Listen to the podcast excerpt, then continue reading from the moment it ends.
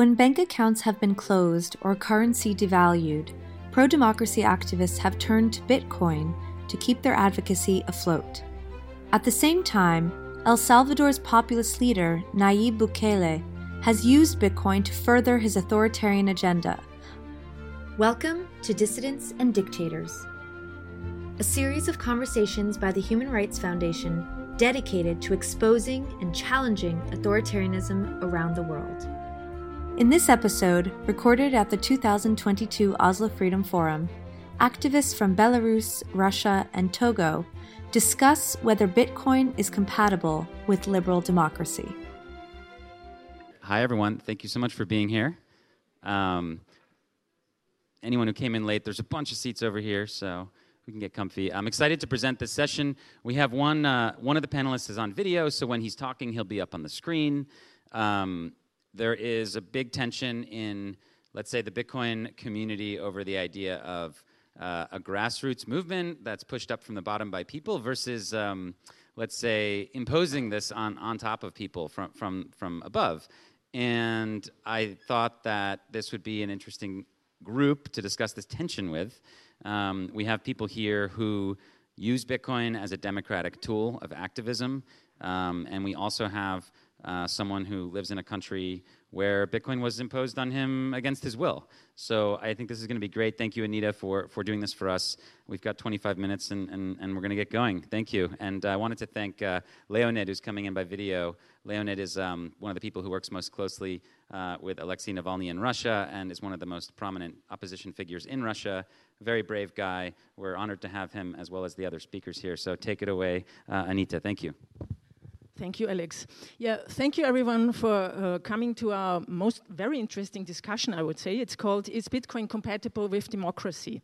And I'm starting uh, with a short introduction of our panelists. Farida Nabourema is a Togolese human rights activist and writer who has fought for democracy in Togo since she was a teenager, and she founded the Faure Must Go movement. Jaroslav Likhachevskiy is a tech entrepreneur and member of the Belarusian diaspora. He's a co-founder of the Belarus Solidarity Foundation, which has been building a parallel digital, digital state and economy to get rid of President Lukashenko.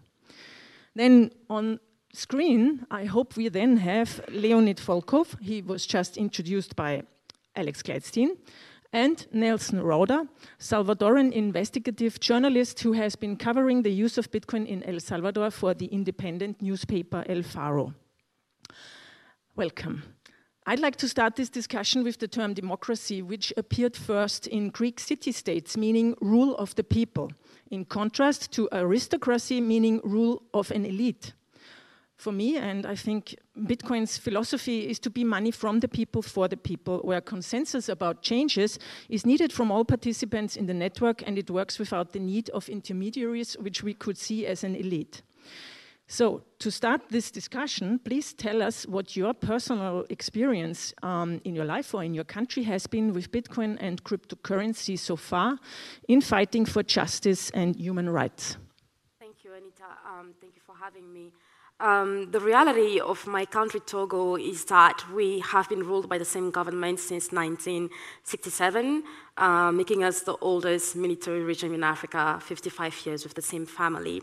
And interestingly, our struggle for resistance in Togo started literally um, in 1962 when the Togolese government passed um, a bill, uh, the, the parliament in December 1962, to um, create the Togolese independent currency because as other 14 French colonial um, countries, we used the colonial currency.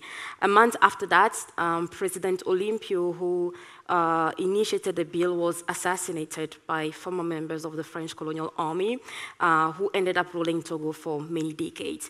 Um, as a result, um, living in Togo, money has been at the center of our struggle for change because literally uh, us falling under dictatorship came from our decision to, be, to want to become monetarily independent from the colonial system. Um, and under a dictatorial government, having a currency that is controlled by the state limits you in tremendous ways in terms of what you can do. You have activists' accounts being frozen. Uh, we currently have activists in Togo and even regular citizens who were arrested and have spent years in prison and have been tortured simply because they donated money to citizens' movements or simply because they hosted people who came in town to protest against, against the government. So it came to a point where we needed an alternative in terms of finding the ways to raise resources without government scrutiny and ensuring the safety of those who want to support our struggle as activists. Um, and this has led us to creating um, a program which aims at educating activists and journalists on alternative ways of raising funds using Bitcoin, uh, which provides more anonymity and kind of like shoulders away from government control. Um, Togo and the other 14 countries in the French colonial system all um, have to follow the same monetary policies that were created by the colonial institution. Um, and in, in that specific um, sector, laws have been passed literally banning citizens from owning foreign currency. Um, there's a maximum amount of currencies that you can legally detain, uh, have um, that is non that is a non-CFA currency. Um, you are not allowed to have uh, a foreign uh, currency account unless you have received, received specific authorization from the Minister of Commerce, and literally you have no chance of obtaining that if you are openly opposed um, to the government. And, and the CFA currency has lost over 200% of its value since the independence era, and as a result has increased poverty because people have lost more than double of their savings and, and resources um, and have found themselves in greater debt. So Bitcoin provides that better stability while allowing us to continue our struggle, but also help us find a different uh, um, monetary system as we hope that one day we can have state institutions that are accountable to us because for now, the people of Togo have no say whatsoever in terms of our fiscal and monetary um, and financial policies. Mm -hmm. Very interesting, thank you. Jaroslav, please, your experience. Yeah, uh, I'm a techie guy with software engineering background from Belarus, but I'm not a crypto guy. I'm an AI guy. And back in times uh, when we've been having fun on hackathons uh, with the friends, uh, I was quite skeptic about crypto and bitcoins and stuff. Okay, kids playing some coins, how it can hurt. My, meanwhile, like we serious dudes, uh, we do AI, machine learning, uh, computer vision, uh, detecting diseases, saving lives, and that kind of stuff. Uh, before 2020 happened, uh, when our political crisis escalated a lot, and like the, the political situation in Belarus is bad for almost 30 years, but 2020 uh, went completely crazy. Uh, lots of crackdown, lots of violence in the streets, uh, 50,000 people in jail in Europe, can you imagine? Uh, and huge need of support in civil society and activists inside of the country. Uh, and we suddenly realized that the traditional financial system is 100% tracked and known by regime. All of the transactions, all of the assets, uh, all of the accounts, everything. Uh, so they can freeze your, your, your, funds any day of the week. They can take it. You can put you into the jail because you receive support from abroad. Uh, and that's, that's uh, the, the moment we start using crypto for transferring money. Um, we, we established a foundation in Europe, in the Netherlands, been fundraising around the globe, and then we have to solve the problem how to transfer money safely to Belarus. Uh, obviously, crypto was uh, the first answer and the only answer at the moment. Sorry. Um, but but then uh, it's it started evolving. So as, as it's going worse and worse in Belarus, uh, sanctions applying, it all led to the war in Ukraine, and it, the economy is falling. Uh, less and less jobs, healthcare, education, everything goes down uh, we start building some services to empower people inside of the country. Like Lukashenko went a little bit crazy. He started firing hundreds of doctors. It's after COVID when hundreds already died. Uh, and that, that means lack of health care for people and uh, no jobs for the doctors. We are building telemedicine platform. We're hiring them. We're providing health care to the country. Uh, the same with education and, and teachers. The same uh, with legal system and lawyers and uh, we, we have to pay we have to pay salaries to these people. Uh, we, we do our operations in Europe, and when we have to build a financial system, right? On top of the services, we have a parallel economy growing. That means uh, at a certain point, we can enable taxation within our digital country. Uh, we have taxation, we have to bring representation and build digital democracy. And for all of this, we need our own independent, secure financial system. And that's where we can't rely on traditional banks, we can't rely on existing financial system. We have to build our own, and that's where crypto is golden for us and where, where it's bring new dimension of freedom. Okay, super. Leonid Volkov, um, you're the chief of staff for Alexei Navalny, the Russian opposition leader who was sentenced to nine years in prison in March. Can you tell us, um, from your experience, uh, how Bitcoin and cryptocurrency has helped you, or how is it is it supporting democracy? Well, uh, first of all, I have to notice that my point of view is just point of view of a user. So we didn't to we didn't build a lot of theory about it. We just may we just have a lot of practice. Uh, our movement, the Anti-Corruption Foundation, has always been run on crowdfunding. We always relate, relied on crowdfunding uh, since the very inception of the Anti-Corruption Foundation back in 2011. In 2013, we crowdfunded Alexei Navalny's mayoral campaign. And in 2016, when he decided he will run for president, we just started also a Bitcoin wallet as one of the means of crowdfunding, as one of the means for support for our movement. This Bitcoin wallet is still active. So we use actually like the same public wallet we launched in 2016. So for six years now, its turnaround altogether was 675 Bitcoins uh, over the six years. Unfortunately, most of them uh, in the times when the exchange rate was, was much smaller than now. So we used it uh, only very transactional. So the idea was like to have a spare channel of crowdfunding because otherwise, normally people would donate using like well regular uh, bank accounts, regular uh, debit cards inside the country, which is of course very vulnerable to the authorities. Of course, it was very clear for us that authorities at any moment of time can just switch it off. The idea that we have Bitcoin as an additional tool of uh, collecting donations was uh, our mm, plan B. They knew that we have Bitcoin, so they knew that actually if they decide to switch our regular donations off, which they were able to do at any moment, well, more of our donors, more of our supporters would switch to Bitcoin, which will make them actually like less visible, less understandable to the government. So while our Bitcoin donations were never, in no single year, there were more than 10% of our total donations, still the, the fact that this channel of donations existed was a very good insurance for our whole crowdfunding campaign. Well, lately, after uh, the events of April 2021, when our movement has been recognized an extremist movement in Russia, when we, we have been outlawed, and when we forced to relocate, uh, when we were forced to relocate abroad, and when crowdfunding inside the country became impossible, suddenly we realized that Bitcoin is also very important because we still can use it to support our friends and colleagues back there in Russia. Uh, otherwise, it would be just too dangerous for them. They can't like accept payments from from us, the terrorists, because we are pretty much on the same list as like Al Qaeda and ISIS uh, in Russia now. So, in this regard, yes, of course, Bitcoin still is a very important payment tool for us, but we don't have any specific philosophy about it. It's just like a very useful, useful reliable payment tool. That's okay. our experience of using it.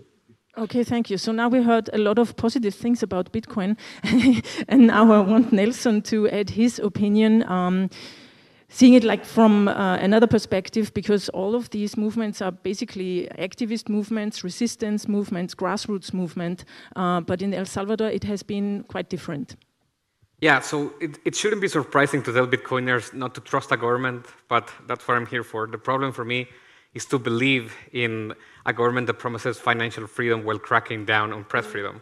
Uh, and I can't believe, and you shouldn't either, in a pro- president that talks about orange pills and laser eyes well, me and other 25 journalists were uh, infected with the Pegasus spyware in this phone uh, from El Faro, where I work, 22, and Gato Encerrado, uh, three other journalists. Uh, I, I, I, I, have find it hard to believe in Bitcoin's theology of liberation, while uh, the government that preaches it also boasts the highest uh, per capita incarceration rate in the world. 30,000 people, close to 30,000 people, have been arrested in the in the last two months because of uh, Bukele's alleged crackdown on gangs. Uh, but there's hundreds of denouncements of uh, arbitrary detentions.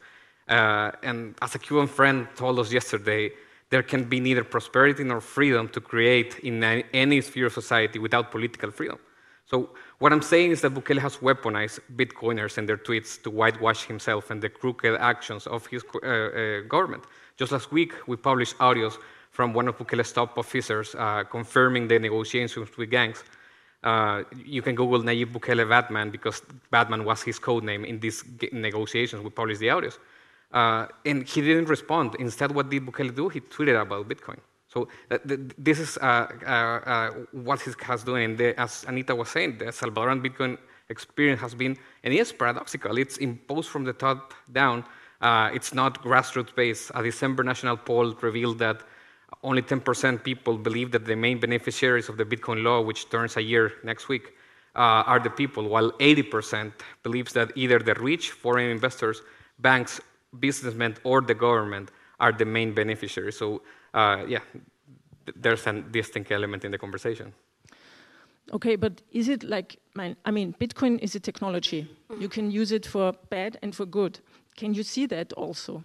Of course, I think for as payment rail is as a payment rail, it has uh, possibilities. What I'm saying is that it's not being used like that in El Salvador. Uh, when people people like to say El Salvador adopted Bitcoin as legal tender, did, did we really? Like, uh, because it's not accepted. Go in El Salvador and go into the streets and ask businesses, not, not Starbucks or, or Pizza Hut or whatever. Mm-hmm. Uh, go to the streets and see if people are taking it because they are not taking it. it we're talking about a highly popular president. Uh, authoritarian regimes can be popular too. Two things can be true. Mm-hmm. Uh, so, highly popular president, 80% rates of approval. Uh, and Bitcoin was his first unpopular movement. The first uh, broad protest in the streets against Bukele were on September 15, a week later after Bitcoin, because the main thing that people got from the Bitcoin law is its volatility. So people were afraid that uh, we, we, we, are on the dollar uh, since 2001. We are a dollarized country. So people were afraid with Bitcoin that uh, they would lose money, they would lose their value of their money overnight because Bitcoin's tends, the price tends to go up and down. So uh, that, that, that is my point.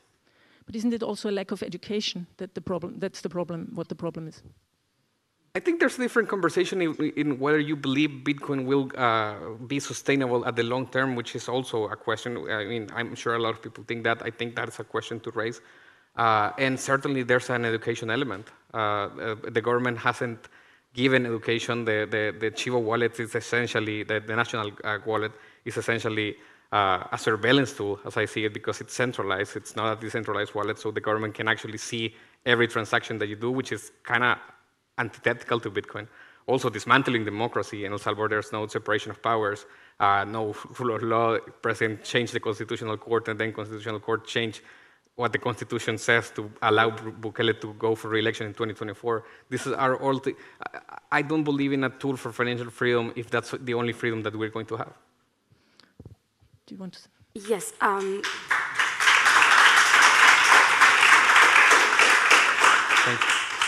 he makes a great point in terms of uh, highlighting how authoritarian governments are really good with uh, hijacking popular um, campaigns and initiatives in order to uh, portray themselves as being progressive. Like you, you have experienced similar things um, in other sectors where you will have an authoritarian government trying to change the constitution because their ultimate goal is to run for another term, but while giving the impression that they actually changed the constitution because they want to promote women, women's rights. Now, you wanting, you protesting against that constitutional change is going to appear as you being against women's rights, but when their real agenda is something other than that. The same for Bitcoin. At the end of the day, um, Bitcoin is like religion. It is something that people adopt and adapt to their lives to improve their financial situations and to uh, um, have access to financial systems that they initially have been excluded out of. Um, but when it is something that is done from top to the bottom and it is imposed on people without their consent and without taking into consideration their specific needs and, and problems, then you will end up creating a monster uh, um, and, and, frustrating the, the masses. Um, and the whole, it, it defeats the whole purpose of, of Bitcoin. The idea of Bitcoin is to have people use it um, uh, um, as a currency without the control of institutions, existing institutions. And now when you have governments that do not, do not represent the people, um, cannot be held accountable because they are not democratic, that are using Bitcoin to promote a narrative, when in turn they are still uh, um, abusing civic rights, preventing citizens from having a say in the way they manage the state funding, um, Bitcoin will not solve that problem. Bitcoin remains a tool to help those who are fighting against people who are trying to oppress the masses at the end of the day. So um, for me, this El Salvadoran approach wouldn't be ideal, especially for countries that are ruled by authoritarian governments, because there is no trust that exists between the masses and the government. And when the people do not trust the government, they can bring them gold, they will still be doubtful to use it. And they will have resentments because they still have struggles. And before you think about saving in Bitcoin or putting your money in Bitcoin, you should afford two meals a day or three meals a day, which may not be the reality of countless of young people and in these situations um, who are living in very uh, extreme poverty. Mm. Jaroslav, I think you have been discussing with Nelson a little bit today. Do you want to add something? Yes, uh, I do. Uh, Nelson making a great point, but uh, what I have to say that any system or any technology can be used uh, by authoritarian uh, countries or dictators only if it's isolated from the rest of the world. Uh, let's take internet. It works perfectly for Chinese government because they managed to isolate it from the rest of the world. For Belarusian dictator or for Russian dictator, internet is a disaster because it allows to get free information from different sources. Of course, they're trying to abuse it and they're trying to build their own propaganda, but unless it's the closed environment, it's killing them, not helping them. The same here is with Bitcoin. Bitcoin is not isolated uh, from the rest of the world. It opens an economy, uh, global economy for you. It enables uh, lots of lots of stuff and lots of processes for you. So they're just letting a gene out of the bottle. And you have to say your wishes to this gene. Do you want to answer? I mean, um, sure, I think uh, it's just for me the benefits of Bitcoin are still pretty much theoretical in El Salvador and not actually translated to reality. It's been a year from the Bitcoin law, which was announced by Mr. Jack Mallers in a conference in Miami uh, last week, uh, eh, last year. Um, and, and, so what was promised to us was uh, development, tourism, uh, and a reduction of fees of remittances. Remittances are amount to like 20% of El Salvador's GDP because we're 6 million people and 3 million live abroad, so 9 million.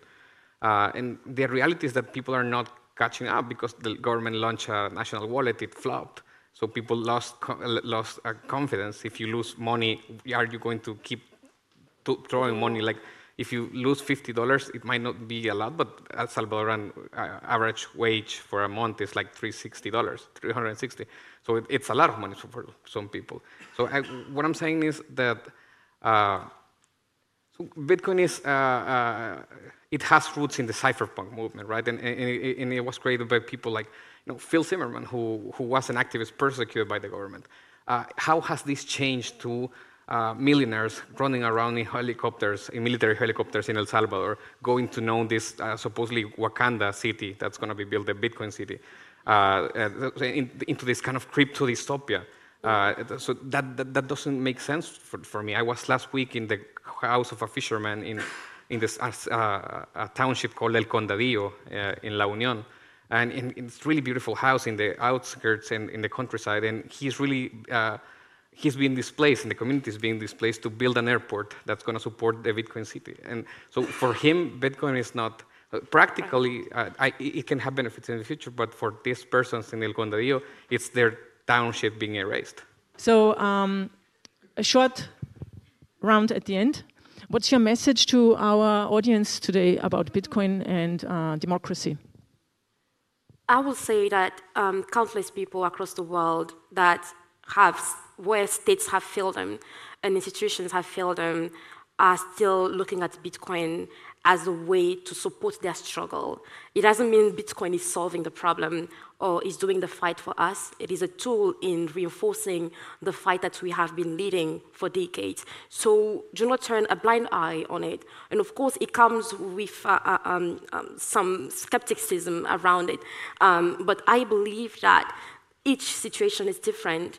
And when you grow up in countries where you literally have lost hope over decades um, about change, any little thing that can give you hope and help you improve your struggle um, should be a welcome improvement. Um, and I always say, do not hate what you don't understand. Just try to do more research and, and try to see how you can make it work for you. Yes, Anita, I would like to refer to, to what you started with uh, about democracy itself. So Democracy is where power grows from people. And the golden rule of the democracy is uh, two people can steal less than one, three can steal less than two, four can steal less than three, and so on and so forth. So when we are dealing with a traditional financial system, you can bribe just a couple of corrupted bankiers and do uh, like wash whatever money you want. With a Bitcoin, when it's controlled by all of the network, and it's controlled by uh, like all of the people, all, all, of the citizens included there. Uh, that's that's some kind of financial democracy probably we're seeking for. So uh, yeah, I'm I'm a, I'm a tech guy. I'm fancy of the technologies, and I'm I will encourage all of you to try it because it could be really useful. It could be scary. It could go the wrong way, but we, if we do everything right, it will serve us uh, serve us very good. If, if you believe in Bitcoin, you can cheer on the president uh, and on the government giving uh, Salvadorans this tool for financial freedom and still call on to him to respect democracy, rule of law, separation of powers, freedom press, uh, and all of the other freedoms that human beings need. Thank you.